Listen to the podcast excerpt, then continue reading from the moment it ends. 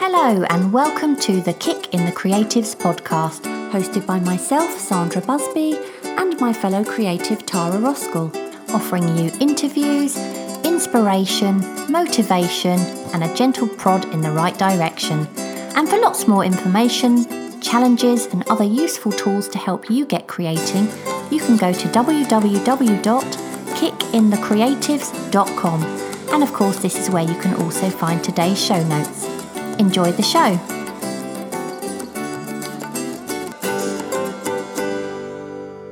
Today we are talking to Will Terry, who's been a freelance illustrator for 23 years.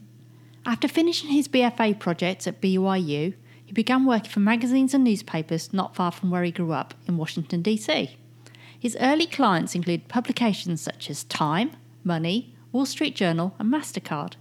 He has illustrated about 30 children's books for many of the top publishers, including Random House, Scholastic, and Penguin. He has created several indie books that have sold tens of thousands of copies. He also co owns SVSLearn.com, online illustration classes for children's book illustrators, selling in over 80 countries. We look forward to finding out more it's really, really good to have you on, Will. We're really, really grateful for you coming on and talking to us today. Um, you've been highly successful in your career, but I want to go back to when you were at school because you thought that you'd never amount to anything.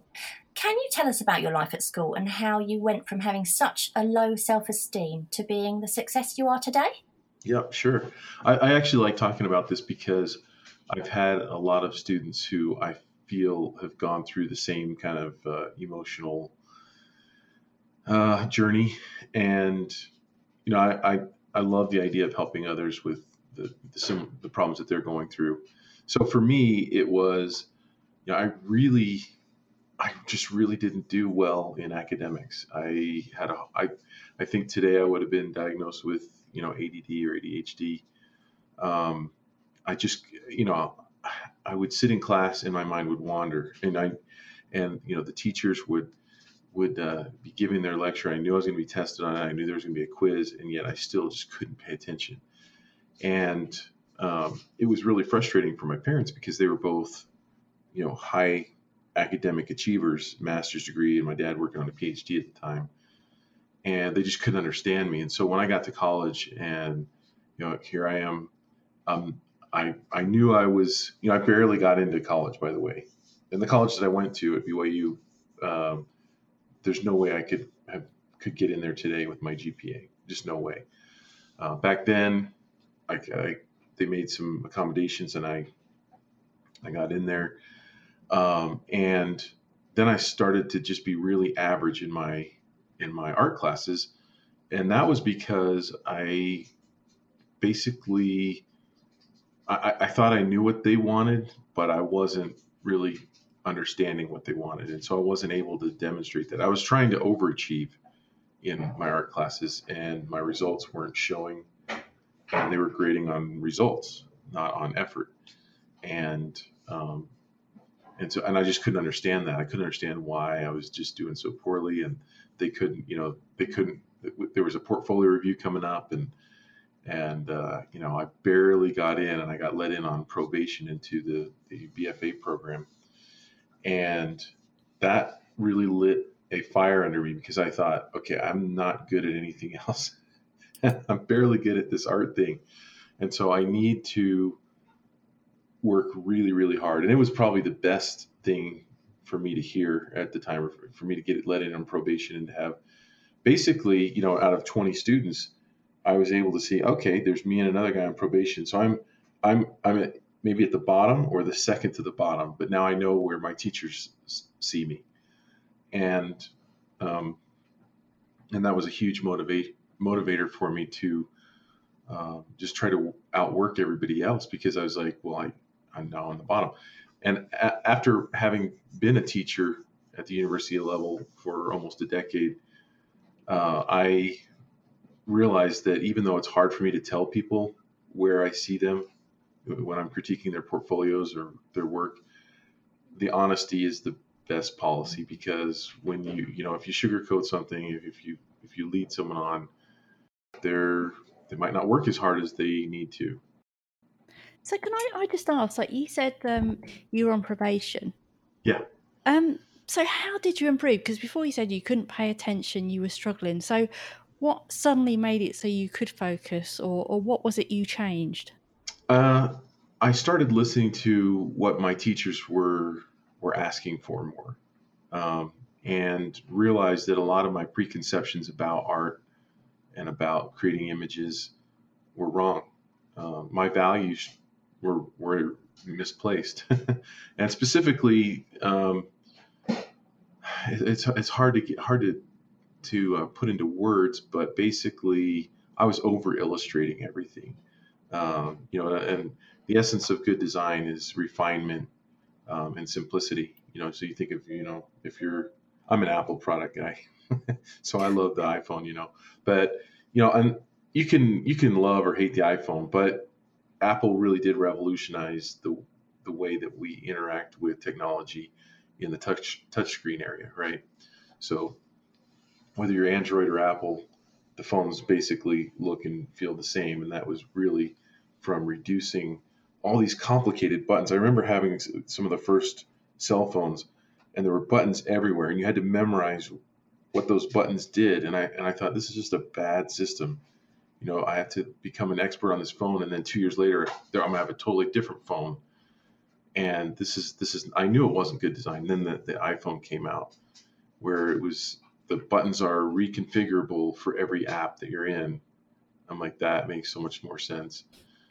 Um, so that was kind of the problem that I was having was I was overcomplicating all of my art. I was I was uh, just getting lost in the weeds and, and not understanding how to edit out for simplicity and and and that's when I really actually started to focus on this thing called design, um, which it went from being one of my weakest points to one of my strengths because I realized that drawing is different than design. Design is different than than drawing and I I was focused on, you know, just drawing everything and drawing details everywhere. When really I needed to um, look at the overall picture, and I finally got a few instructors that were able to communicate that to me in a way that really was eye-opening. And that's one of the things that I do um, when I when I teach in a in a college situation, or if I teach for our online school SVS, is that's what I that's my emphasis. That I feel like that's my little um, my my little area of where I can really contribute is is helping people understand that yeah you might have really good drawing skills but if you if you don't know how to design the the whole image you're you're you're really missing um, at least half of the, the the picture. So can you actually remember one piece of work that was a real turning point that you sort of drew and you thought you know I'm getting there with that?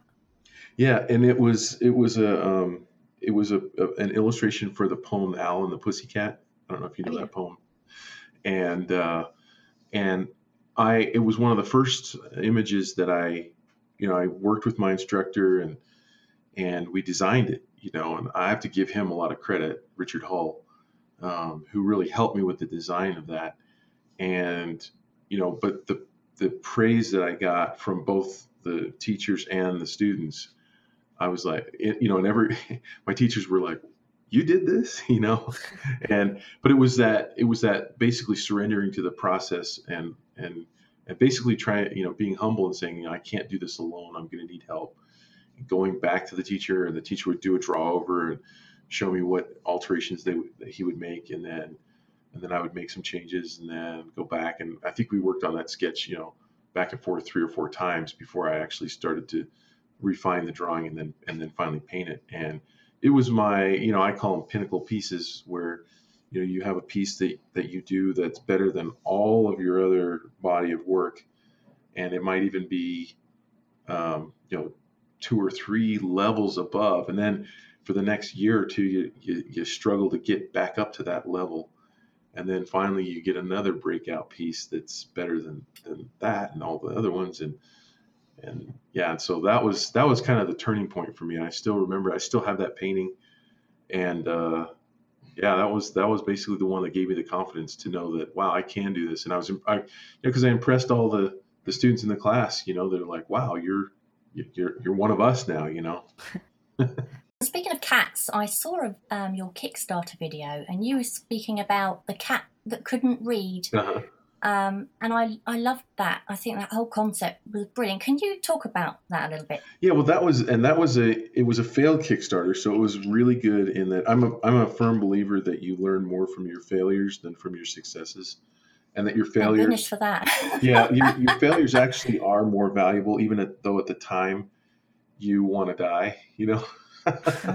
Yeah. But they but they end up um, changing your life, and they end up changing the way you think in such profound and, and positive ways that you're able to do greater things in the future. And I mean, uh, we learn through failure, right? I mean, like that's that's from day one when we when we try to learn how to walk. We do something, we fall down, we get hurt, so we feel the pain, and then we we we say I don't want to whatever it was that I just did I don't want to do that again. And we try to try something different. And I think we need those wake ups so what was the original question again? I well yeah I mean your your cat I was really oh, yeah, the, the story of the cat that couldn't read and and that whole thing was really designed wasn't it to help um, children that really didn't like to read and encourage it. It was because I was I was they call them reluctant yeah. readers now, I hated reading. so I was I was beyond reluctant at the time, yeah. and I love reading today. Um, I actually learned to read and write after school more than in school. I mean, I could read in school, but my comprehension was really low. Um, now, you know, I, I really enjoy reading um, when I get the chance because uh, I find stuff that I really care about, and it's not, uh, you know, I think that I think that's one of the challenges for school teachers is to find what their kids are interested in. Um, but the the I hate reading project was really based on, yeah, like you said, it was it was, about me, and it was about helping um, kids understand. I, I wanted I wanted reluctant I wanted teachers and parents who had reluctant readers to see the title and go, oh, my kid needs to read this because here's a here's a character that hates reading also. So you'll you'll identify with this character right off the bat. Unfortunately, it didn't fund.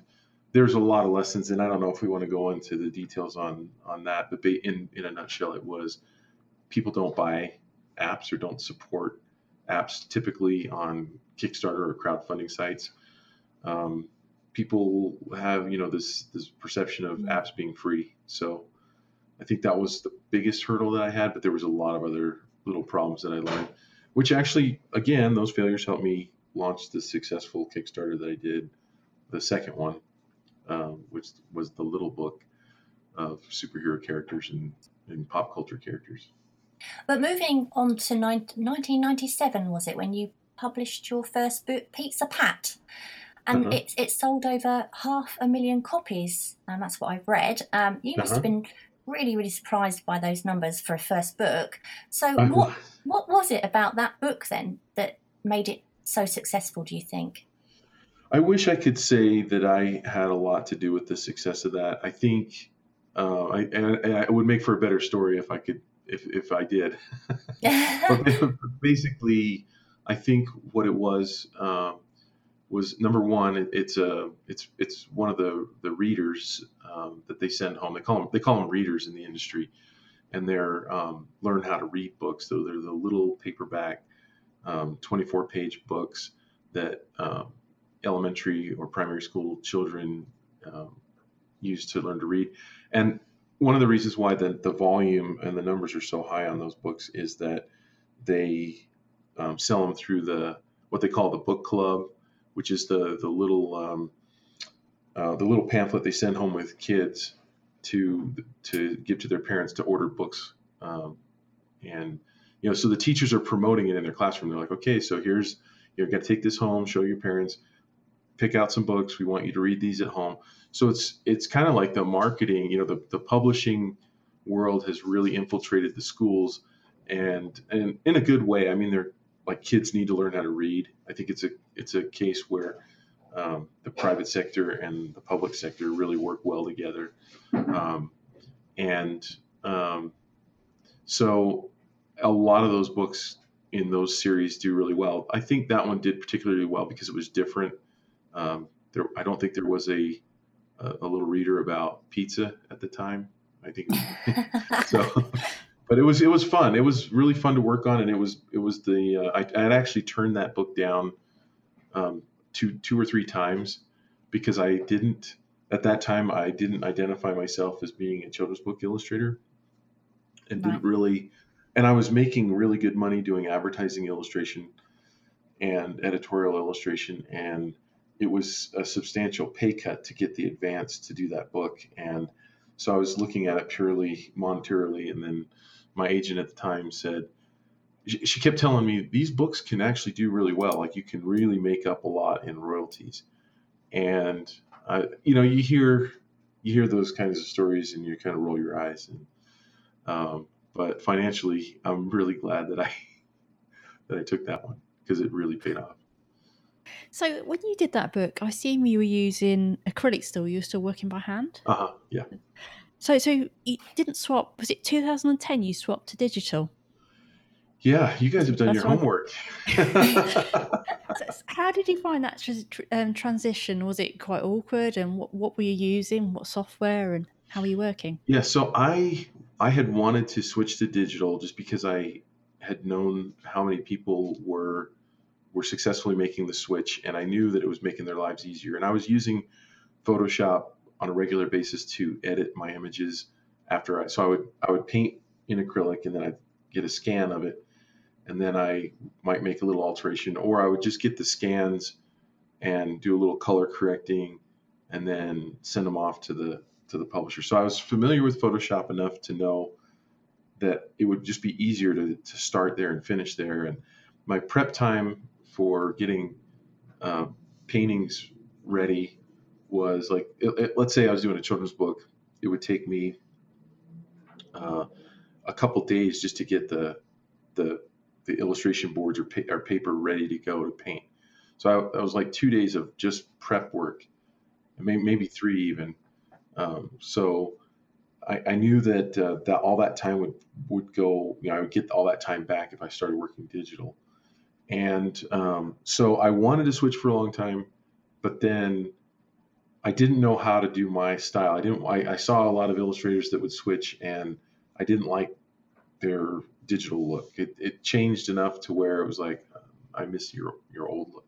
So I didn't I didn't want that. So for about five years, I was searching for someone to help me uh, make that transfer, and and it, and it ended up being one of my uh, former students who actually helped me, who said, "I know how to do your style," and I was very skeptical.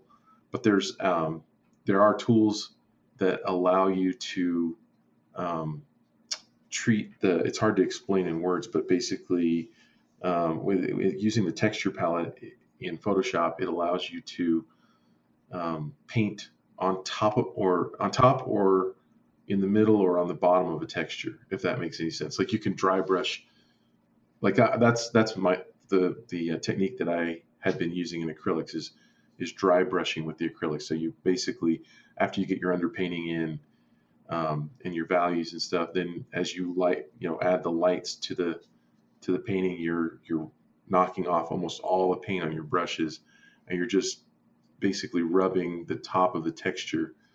Um, I would create a texture on the paper with a gel medium, and then you and then you uh, just by lightly rubbing, you're you're just painting on the tops of the texture. And I didn't think that was possible in Photoshop. But anyway, this student um, helped me understand how to do it and showed me how to do it. And as soon as I saw it, I was like, oh, this is this is perfect. This is exactly what I wanted. And then the the learning curve really was. Um, I, I, wish that I had had somebody tell me that uh, the tablet, the you know like the Intuos, like a Wacom tablet. There's a lot of different tablets, but like a, the most common one is probably the Wacom Intuos tablet versus the Wacom Cintiq monitor, where you know one you're drawing on the tablet and looking at, up at your screen, the other one you're the Cintiq you're you're drawing on the, the monitor itself, and you're so you're seeing exactly what you're getting. Um, and I wish someone had told me how much easier it is to draw on directly on the monitor. Now the price is very you know a lot. It's like you know ten times more expensive to to get the Cintiq monitor, so price matters. But I spent the first couple years working on that Intuos, and I never felt like I had full control. And if I look at some of the work that I did during that those two years, it's it's blurry because I didn't have the control to to work the details because I didn't have the motor control with my hands. So for anyone looking to make a switch, I would say, you know, it's it's it's apples and oranges to compare the tablet to the Cintiq monitor to the actual tablet monitor. Uh, and there's good knockoffs. Huion, Huion makes some. Unova makes some. They're they're they're decent. They're definitely not as good as the the Cadillac is the is the Wacom Cintiq monitor. But as soon as I got the Cintiq, you know, two or three years after I had been uh, working on the Intuos, I there was no there was no um, there's no learning curve, and I don't think there would have been any learning curve if I had gone directly to the Cintiq, because it's it's really just like you know you you're just drawing, you know you're just drawing and painting right there. How do you find the Cintiq compared to something like the iPad? So I, I actually use the iPad uh, Pro uh, mostly for all of my drawings now, and only because I can take it anywhere. So my my method is I'll I'll uh, I'll do all my drawings uh, on the iPad Pro, and then I do all my color in Photoshop on the Cintiq. And I feel really blessed to be able to have that much technology. Um, I know that for students starting out, it's a lot of them will ask me like, if you had to choose, which one would you go with, the iPad or the Cintiq? And um, you know, they they both have distinct advantages. I probably would go with the Cintiq with Photoshop just because it would give me overall like like all control, whereas um, the iPad by itself, um, I don't feel like you have as much control, and your your um, your image file size is it, it's hard sometimes to work on the really huge files um, on the iPad. I've only been um, trying out the iPad quite recently in the last few months, and uh, it's Procreate is the one that I've sort of got my app, and I find it really strange because the pencil kind of it's almost like skating on ice. I don't feel like I have the control that I have on you know, on paper. So I was wondering, do you still do the traditional kind of painting as well? Do you have a preference between the two for your own personal work? I so that's a that's a great question. So if I might, I might just address the what you were talking about really quickly on the, the iPad, the the slick glass peeling. Yeah. And yeah. so a lot of a lot of people will put a like a matte cover. They they sell covers that you can like a mm. like a like a sticky backed cover that you can put on that's got like more of a toothy paper feel. And I was using those for a while because I had the same issue that, that you did. Um, but the, I found that what happens is after a while, you know, you're drawing in the same, you usually draw in the middle. And so whenever your pencil ventures out of the middle of the iPad surface, you get more tooth because you've worn out the middle more. Yeah. And that would affect my drawing. And so the, the for me to solve that problem is basically I wear a glove, the the glove, and just slide my hand, my my whole my the the, the uh, butt of my hand or the heel. Oh, I see. That's a good idea. Yeah. so it it doesn't because when uh, when you when you anchor your the butt of your hand against the side or on the screen itself, it feels so glassy and slippery that I it doesn't feel as nice as the the resistance you get with paper. But if you're moving your you're drawing more from your shoulder, I feel like it it doesn't affect you as much. But in my perfect world, the glass would have more tooth to it. yeah. and it wouldn't yeah. wear out. Um, so, so, what is your preference then between the two? Yeah. You, so as far as like, I love painting. I love working with paint, um, and I love having an original. Um, I've just basically decided that for now, with my illustration work, I'm just going to work digitally because the advantages are too great not to. Oh. Um, and and I'm not saying that that doesn't work for for everyone because like so I, I know artists like you know like um, Jake here who um, he does a lot of original work um, with traditional mediums just because for him a huge percentage of his income comes from selling the original and so it's worth any um, downside to working that way. And I think also there's advantages. I think he probably likes a lot of the happy accidents you get. Um, he probably also, I, I, know he's talked about this before too. Um, the fact that you have to make commitments and you have to be more careful and, and more precise working traditionally. And I think that that um, that probably that might be an area that I'm um, I'm I'm I could uh, to be honest that might be an area of my brain that's in atrophy right now, you know, um, because I'm not forcing myself to do that as much. In the future, I see myself uh, going back to paint when I can afford the time um, and and doing other experiments in that direction because I really do love painting. Um, so just I, I look at this as kind of a temporary time right now. You mentioned before that you worked in editorial design and then you switched to children's illustration. Uh-huh. So, how and why did you make that switch?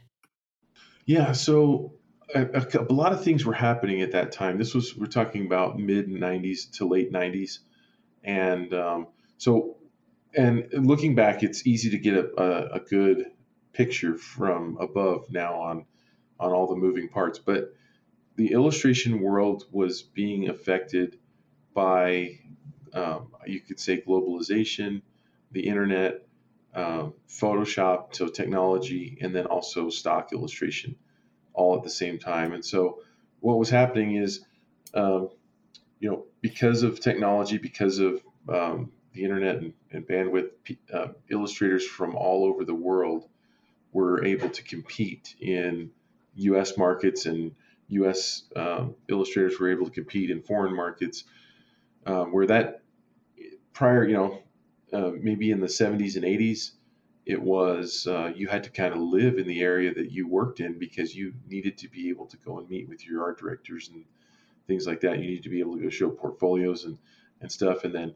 the internet changed all that. At the same time, Photoshop changed that because it allowed art directors to create images um, and that would that could that ended up saving um, a lot of magazines. Uh, it, it, ended up it ended up allowing art directors to spend more of their budget to get higher end illustrators for and and hire fewer illustrations um, because then they would create images in Photoshop to illustrate some of the the lesser important articles, um, and then at the same time, the stock illustration, which is the selling of second rights uh, of illustrations that were already created, um, like stock photography. I think most people listening are probably familiar with those those terms. That really took a, a huge um, hit in the editorial market, and I began looking and and going. I think that this market and, and I wasn't alone, but I, a lot of us were kind of talking and saying, I think this market's going to be threatened greatly in the not too distant future. And it and it ended up being, you know, five to ten years later, and the editorial market was basically gone. And and so I, I, at the same time, my kids were, you know, we were having we were starting our family, we were starting to have kids, and I started to see myself as, oh, I could be a hero at my kid's school because I could illustrate some books, you know. so it, it was kind of kind of a natural progression that way. And I also made a conscious decision to switch over to children's book illustration because I I remember thinking, um, you know, each each story is original. The illustrations are original to that story. They'll never you'll never be able to sell them for second rights to be used in another story. Um, and so the fact that um, stories will always be in new stories will always be wanted and in demand means that new illustrations will always be wanted and in demand. So again, I made that that conscious um, switch, and I'm glad I did. I know a lot of editorial illustrators that aren't illustrating anything today because of that. Do your kids ever help you with your character building? Do you find that they want to get involved? I I think they've probably helped me more in just you know channeling their reactions to things. Um, it's it's it's it's interesting because I have friends who uh, illustrator friends whose kids are really into illustration, and then there's me, and my kids don't care, don't don't want to do it at all.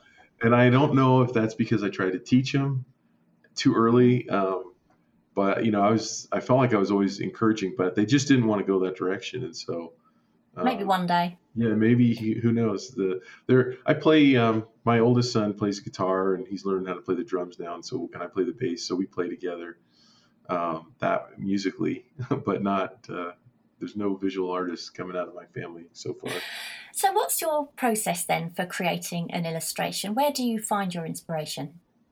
Oh man, I really believe strongly that you you you get your inspiration constantly coming in, and it's and it's from how you're living your life, and so it's basically you know if you're if you're staying at home every day and doing the same things that's going to directly impact your illustration in a negative way and vice mm-hmm. versa if you are getting out and doing new activities and doing new things and meeting new people and and trying to live a full, rich life um, that's diverse in many ways, you're going to have um, you're going to have the memories and the the the ideas um, when you need them for illustrating different um, situations and different topics.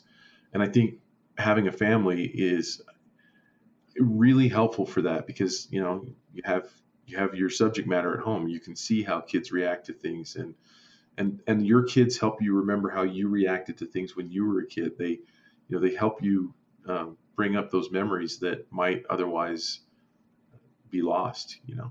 Do you ever base some of your illustrations on people you've met? Or can't you say um not i don't think i ever really have um directly specific people. I'm sure that, that again, it's it's a, probably an amalgam of just all the different people that I've met, and and probably the the bigger reason for that is because I haven't really written my own children's books. I've been illustrating others, so the characters that I'm being asked to illustrate usually come with a unique set of uh, circumstances and a unique set of um, personality traits. However, again, they, you know, I'm definitely channeling things that I've experienced and, and people that I've experienced before in, in creating those characters. Have you ever had a, a block where you've run out of inspiration? Um, or not? Yeah, and there are definitely times where I've I've I've done I've created illustrations for a book and I'm just not happy with them. And I think it's it's more for for me. Um, if I'm not really excited about what I'm working on, I know what I'm working on isn't inspired and that I need to dig deeper and, and try again. And there have been times where I've asked my um, my editors if I could have a little bit more time so I can rework some. I'm like I'm just not feeling it, and and I've even had some of them, uh, one in particular, say, "Well, we like this a lot," you know, and I'm like, I'm just not happy with it. Can I just I just want to try again and uh, because uh, I'm going to have to live with this for the rest of my life. You know, this it's a difference between working on editorial magazine work where, you know, it the, the magazine is in print for a month and then it's forgotten about, and uh, people tend not to really hold on to magazines like they do books. You know, books could be around for you know a lot longer than than we can so you want to make sure you get it right. You want to be proud of it. You don't want to go and do a school visit and cringe every time you see a character that you knew you could have done better on. So what about your own books like Gary's Place? You came up with a story for those, didn't you? I did, yeah. And those and what I'm I guess what I'm talking about specifically is uh, those you know those were self-published, and I'm talking about working more you know with a publisher. I got close once uh, to selling a story to Scholastic, um, and uh, they they said they were going to buy it, and then they decided to back out. They thought it was a little too close to another uh, property in the marketplace. But um, but yeah, I, and I I do envision myself uh, writing my own books in the future. Would really like to be able to pursue that.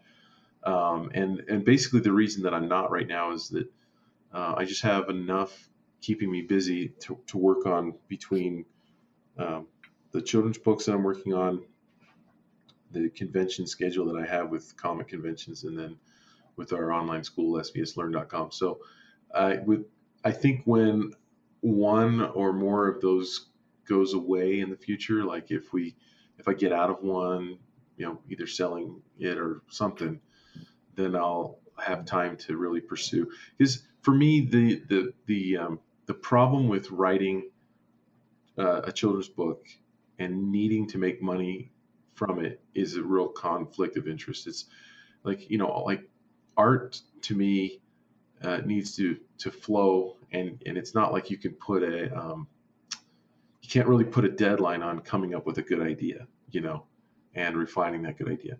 Um, I feel like it's easier to put a deadline on illustration than it is on coming up with the the idea for the whole story. And uh, I know some people do work that way, but for me, I'd, I'd rather be in a situation where if I sell the story, great. Um, if I don't sell it, it's not going to hurt me financially. Um, so I kind of need to get to a point where I can, I feel like I can just spend time thinking of and working on stories. And quite frankly, I need to spend time um, learning from uh, pros on, you know, how to write a, a, really good story. And we've we've got, uh, you know, we've got a, a, a, woman who did a class for us um, here at SVS um, that just did a great job, and I need to go through her class um, and uh, learn how to write better. so, what was the inspiration for your books, Gary's Place and Gary's Worms? Oh, um, so that was when I was really, I was at a time where I was actually in a critique group of other um, author illustrators, and I was, I was brainstorming every day. I was just when I would go for my, I would, I was hiking a lot at the time.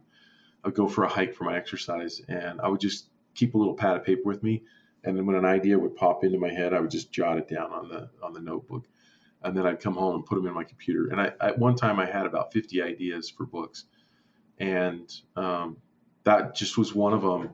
I, I just remember thinking that um, it would just be a really fun idea if this gopher. I think I even saw a gopher on my hike, and um, if this gopher, you know, had this labyrinth of exquisite uh, dwelling underneath you know like you know you know and it was basically it was basically um, i wouldn't say lampooning but uh, it was a commentary on on our lives as you know our society where you know we're, we're in the a lot of us get caught up in that materialistic society where materialism is never enough you know there's never enough stuff there's if I have a nice house, I want a bigger house. If I have a big house, I want a huge house. If I have a huge house, I want a mansion.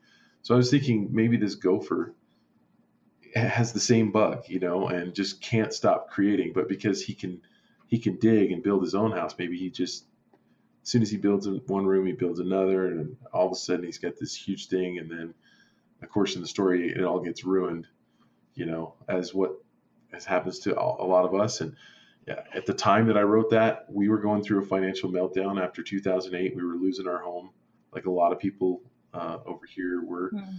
and that had something to do with that story as well. So, yeah, that's why I think you know you they, they say you know the the best stories come from life, come from you know where you're writing about your experience, and my experience has definitely crept in um, to that story. Would that be what you say makes your personal work different from what you create for a living then? It's more autobiographical. Yeah i would say so. I i think so. And i think that um, as far as creating personal work it's it's really a chance for an artist to grow and to to try to yeah. purposely do things that they've never done before a lot of times with illustration you're asked to do similar things and you find yourself kind of ripping yourself off because you're like well i already did this sort of thing. So I'll change it up a little bit, but there doesn't really, the excitement isn't really there. Or, you know, the art direction is, um, you can't do this, you can't do this, you can't do this, you can't do this. and so um, you end up, you end up uh, to, with a certain amount of frustration. I'm, the cool thing about the children's book market is that there's, there is so much freedom that when, and especially at the higher levels with the, with the, the major five publishers over here in the U.S. and I'm sure there are some uh, in Europe that are like this as well, where um, they get it and they understand that the that the the author and the and the illustrator have to be given freedom to create art and that art isn't um, created through committees. The lower ends, you tend to have more.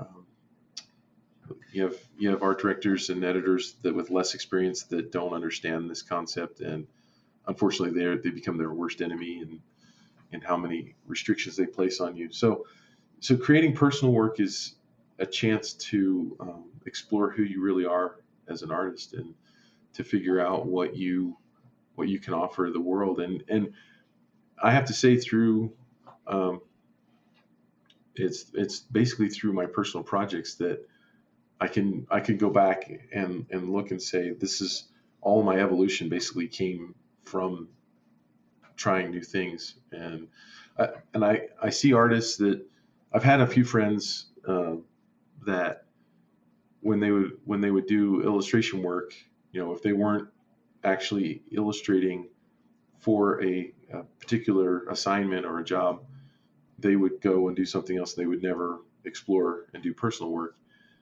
And I remember thinking that's not going to be good for you in the long run. And all of the people that I know that have gone that route who really haven't explored they're not working as illustrators anymore. So i think there's a direct correlation to the artists who do personal work and success versus the ones that don't can I just ask you, when you are going to write your next books, do you think you'll continue down the self-publishing route, or go down the traditional publishing route? Because I know you've, you've obviously done yeah, both. I, I like the idea. I really like the idea of self-publishing because you can you you don't have to write for so, you know, there are certain things in, in the publishing world, in the um, in the traditional publishing world, that you'll never get published, and they they could be very valuable things to certain audiences, and that's simply because those publishers uh, either don't they either don't um, recognize that niche market,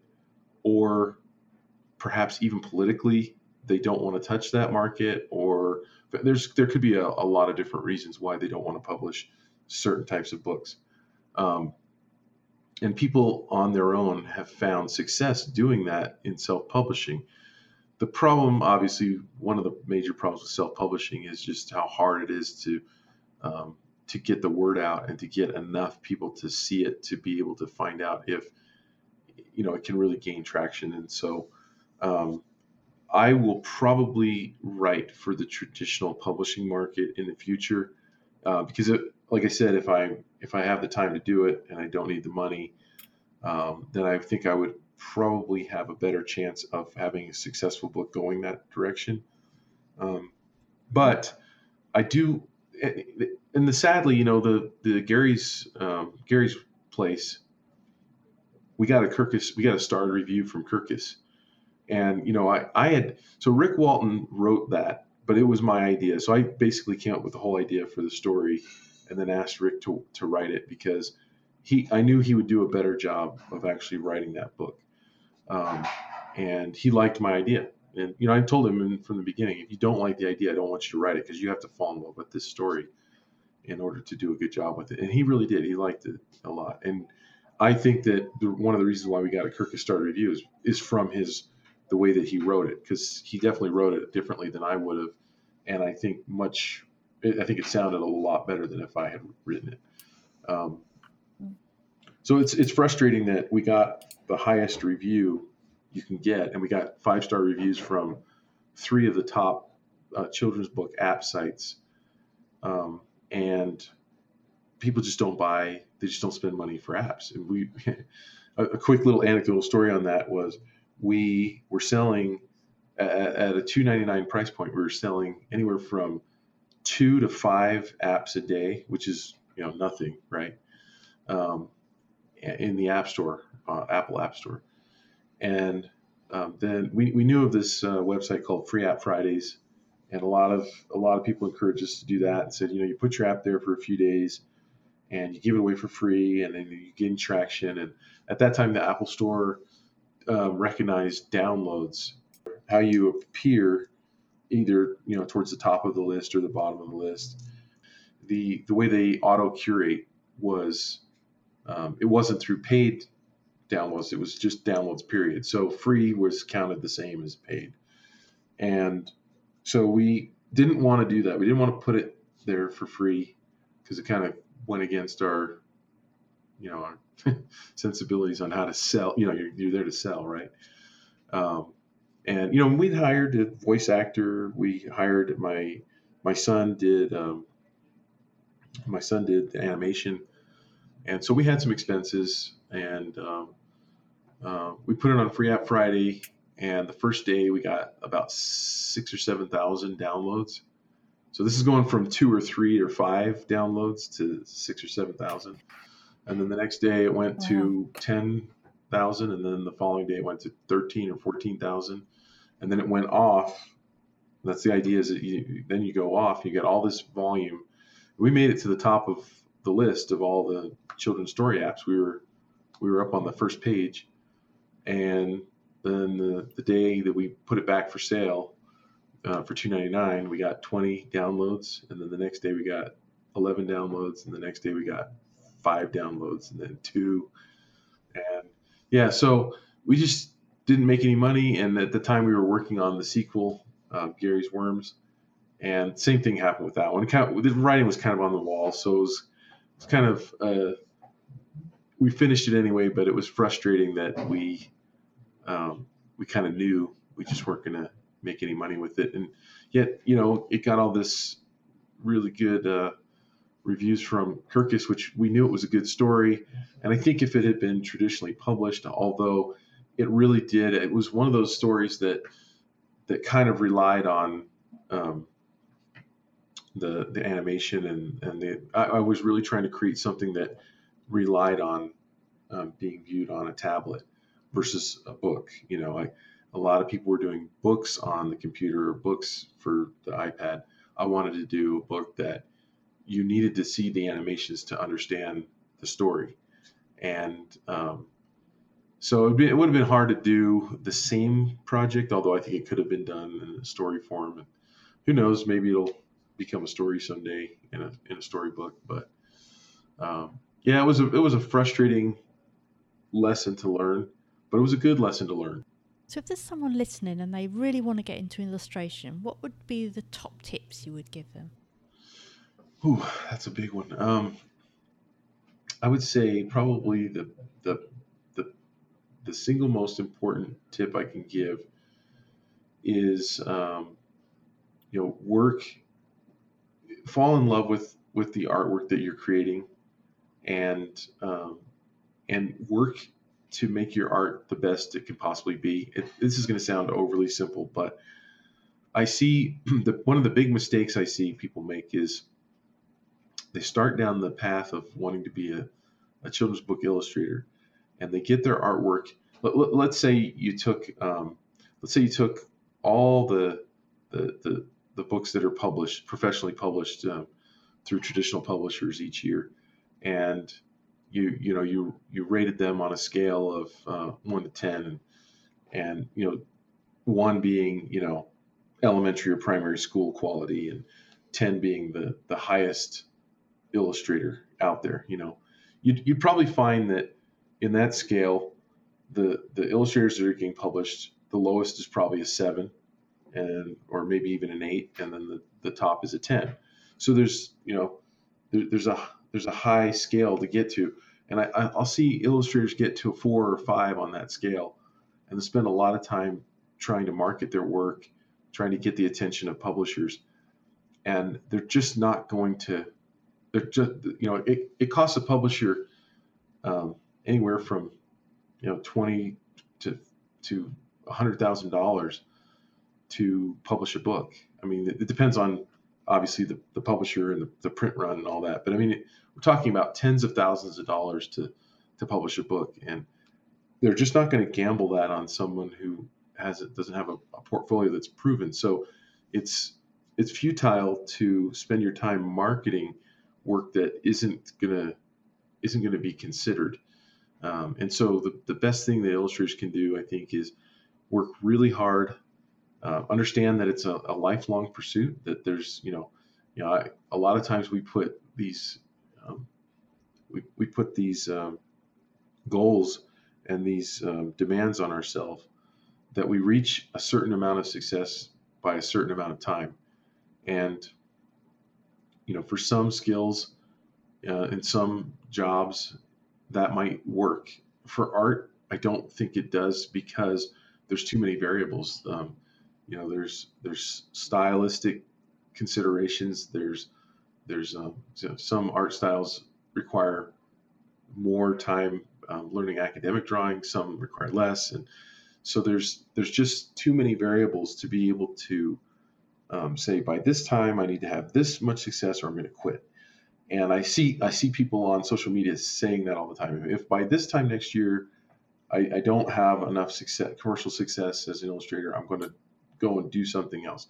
And it, to me, it's tragic because this is the thing that they love to do, and uh, there are a lot of people who find their their first successes in publishing in their some people find it in their 20s some people find it in their 30s some people find it in their 40s 50s 60s probably even 70s and so um, and maybe even 80s i don't want to exclude anybody out there.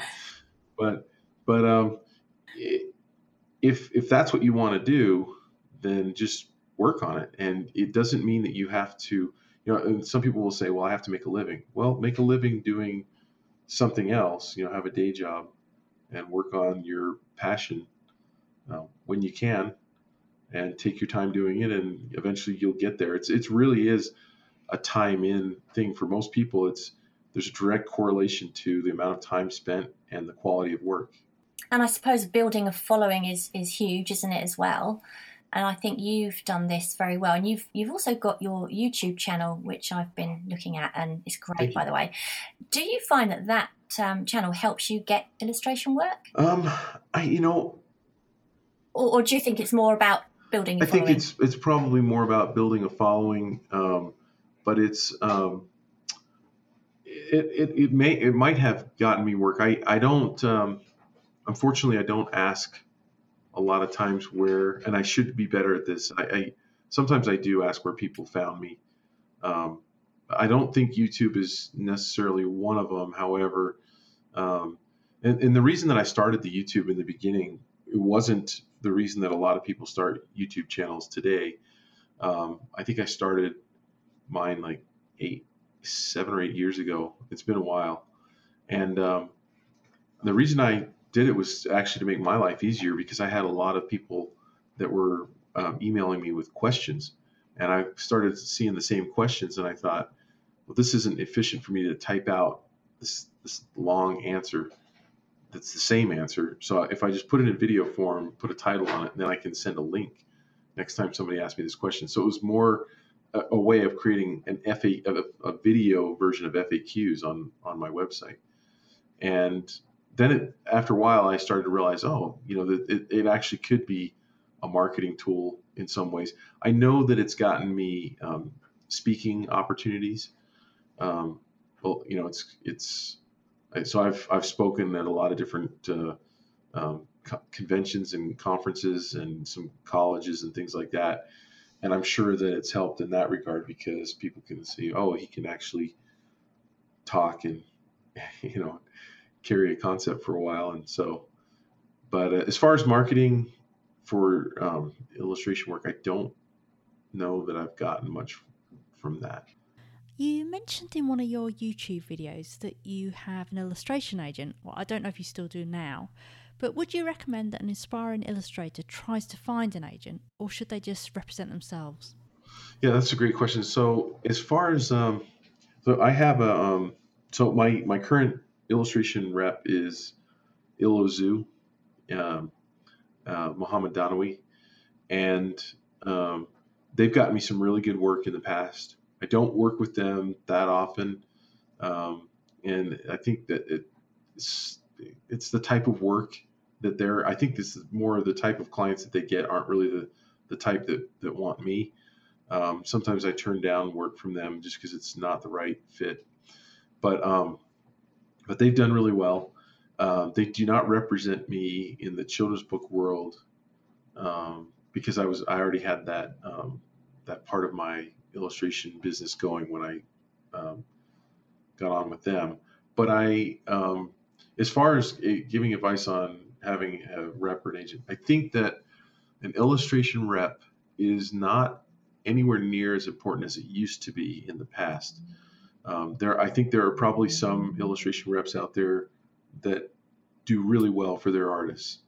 Um, I, I know of one in particular where, and I know some artists that they have that they get a lot of work from their their rep.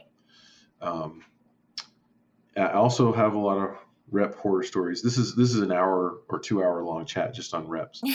but um, but as far as agents go for for literary agents, I think that um, you can almost make this the case that if you're writing children's books, you need to get an agent.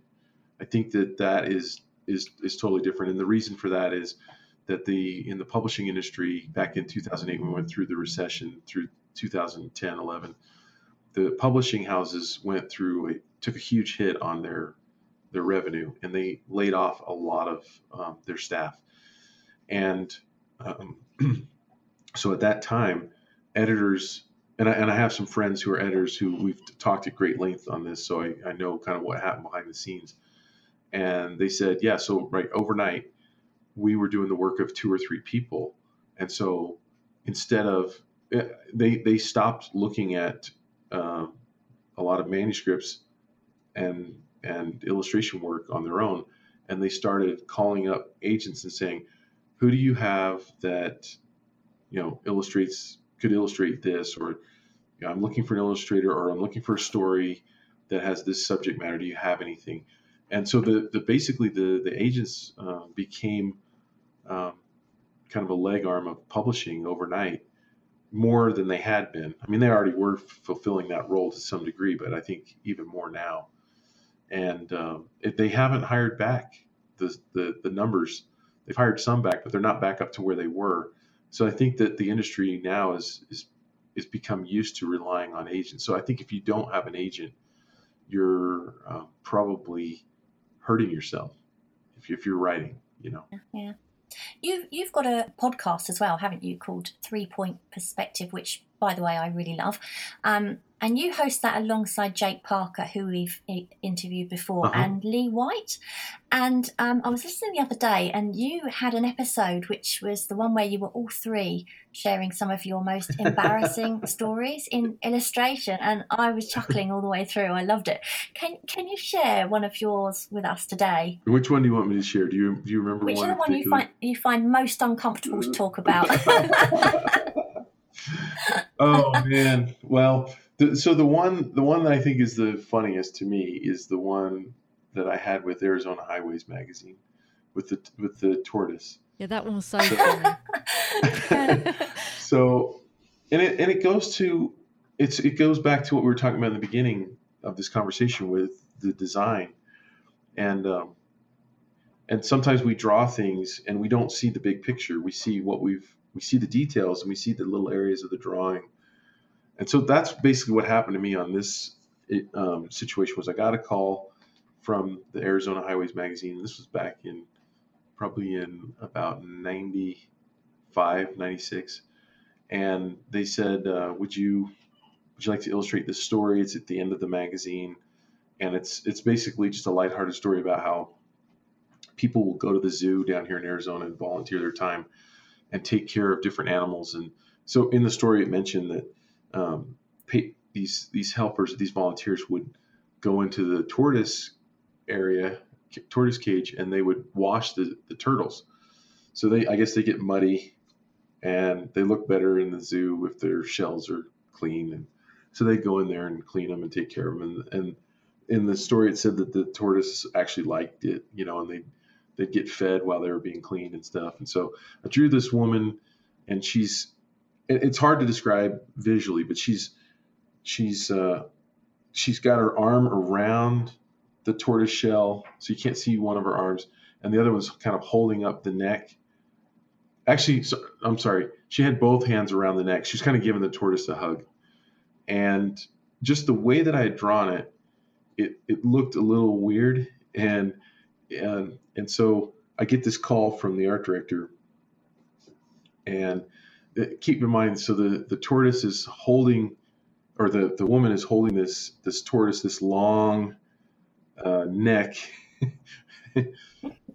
coming kind of coming from her waist because she's crouched down, and the tortoise head and neck is coming right at the viewer, and she's kind of holding on to this thing, and it apparently it looked a little phallic, and so the I get this call from the from the editor, and she says, "Hey, Will, so we got your sketch, and um, did, you know we like it and all, but there's just we were wondering if you could make some changes to it." And I said, "Sure, you know, what do you want me to change?" And she's like, "Well, do you see how you know the neck is kind of coming straight at us?" I'm like, "Yeah."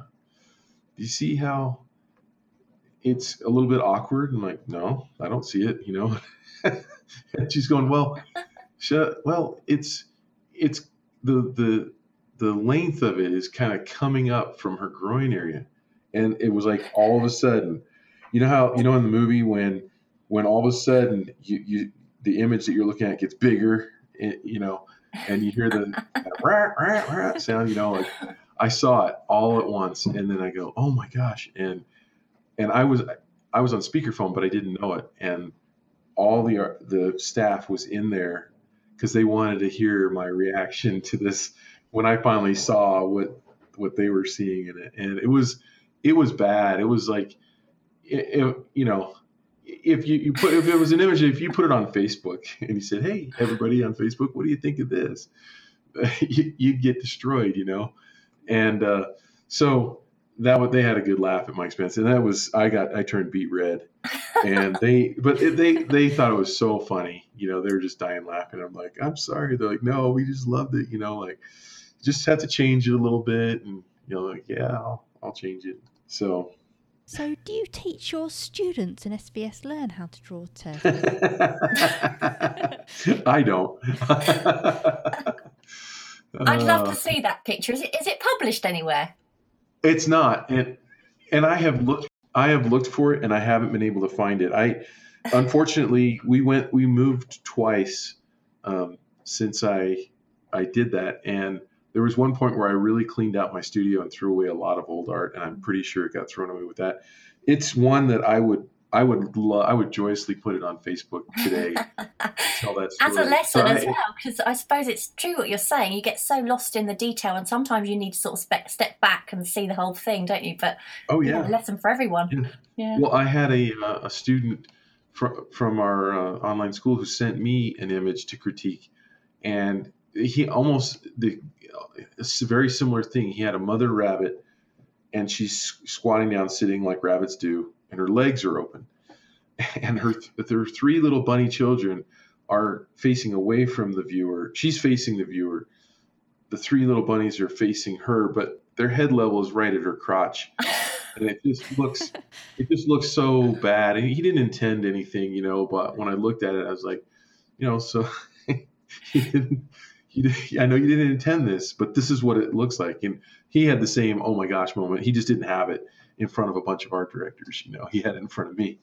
well, we've had a similar experience. We won't go into into too much detail, but in our um, on our Facebook page, I think somebody had put a sketch that they'd done, and it, they obviously didn't realise what it looked like. It was a perfectly innocent sketch, but Tara and I could see something completely different. And what we could see we we had to take it down, didn't we, Tara? we didn't we, we didn't tell her, but we thought she obviously just she literally had no idea what it looked like. And my husband, I said to I, I said to my husband Paul, "Can I, uh, is it me? Can you just have a look at this?" What is it? And he just he just laughed and said, "Well, if you can't see it." I was like, yeah, I'm right. I've got to take it down. But poor girl, she had absolutely no idea. Poor girl, she might know who it is now. No, it's a long, long time ago. now that we're now that we're talking about these, my sister and I have a picture of this. I'll I'll email this to you afterwards because you'll get a kick out of it.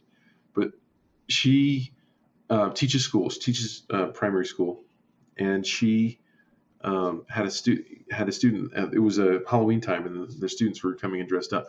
And one of the parents made an elaborate costume of a gumball machine, so it turned the, the little kid into a gumball machine. And, but the problem was, and he would, he had, he, his arms were inside, put a coin in, he could give you a gumball through the little slot thing, you know?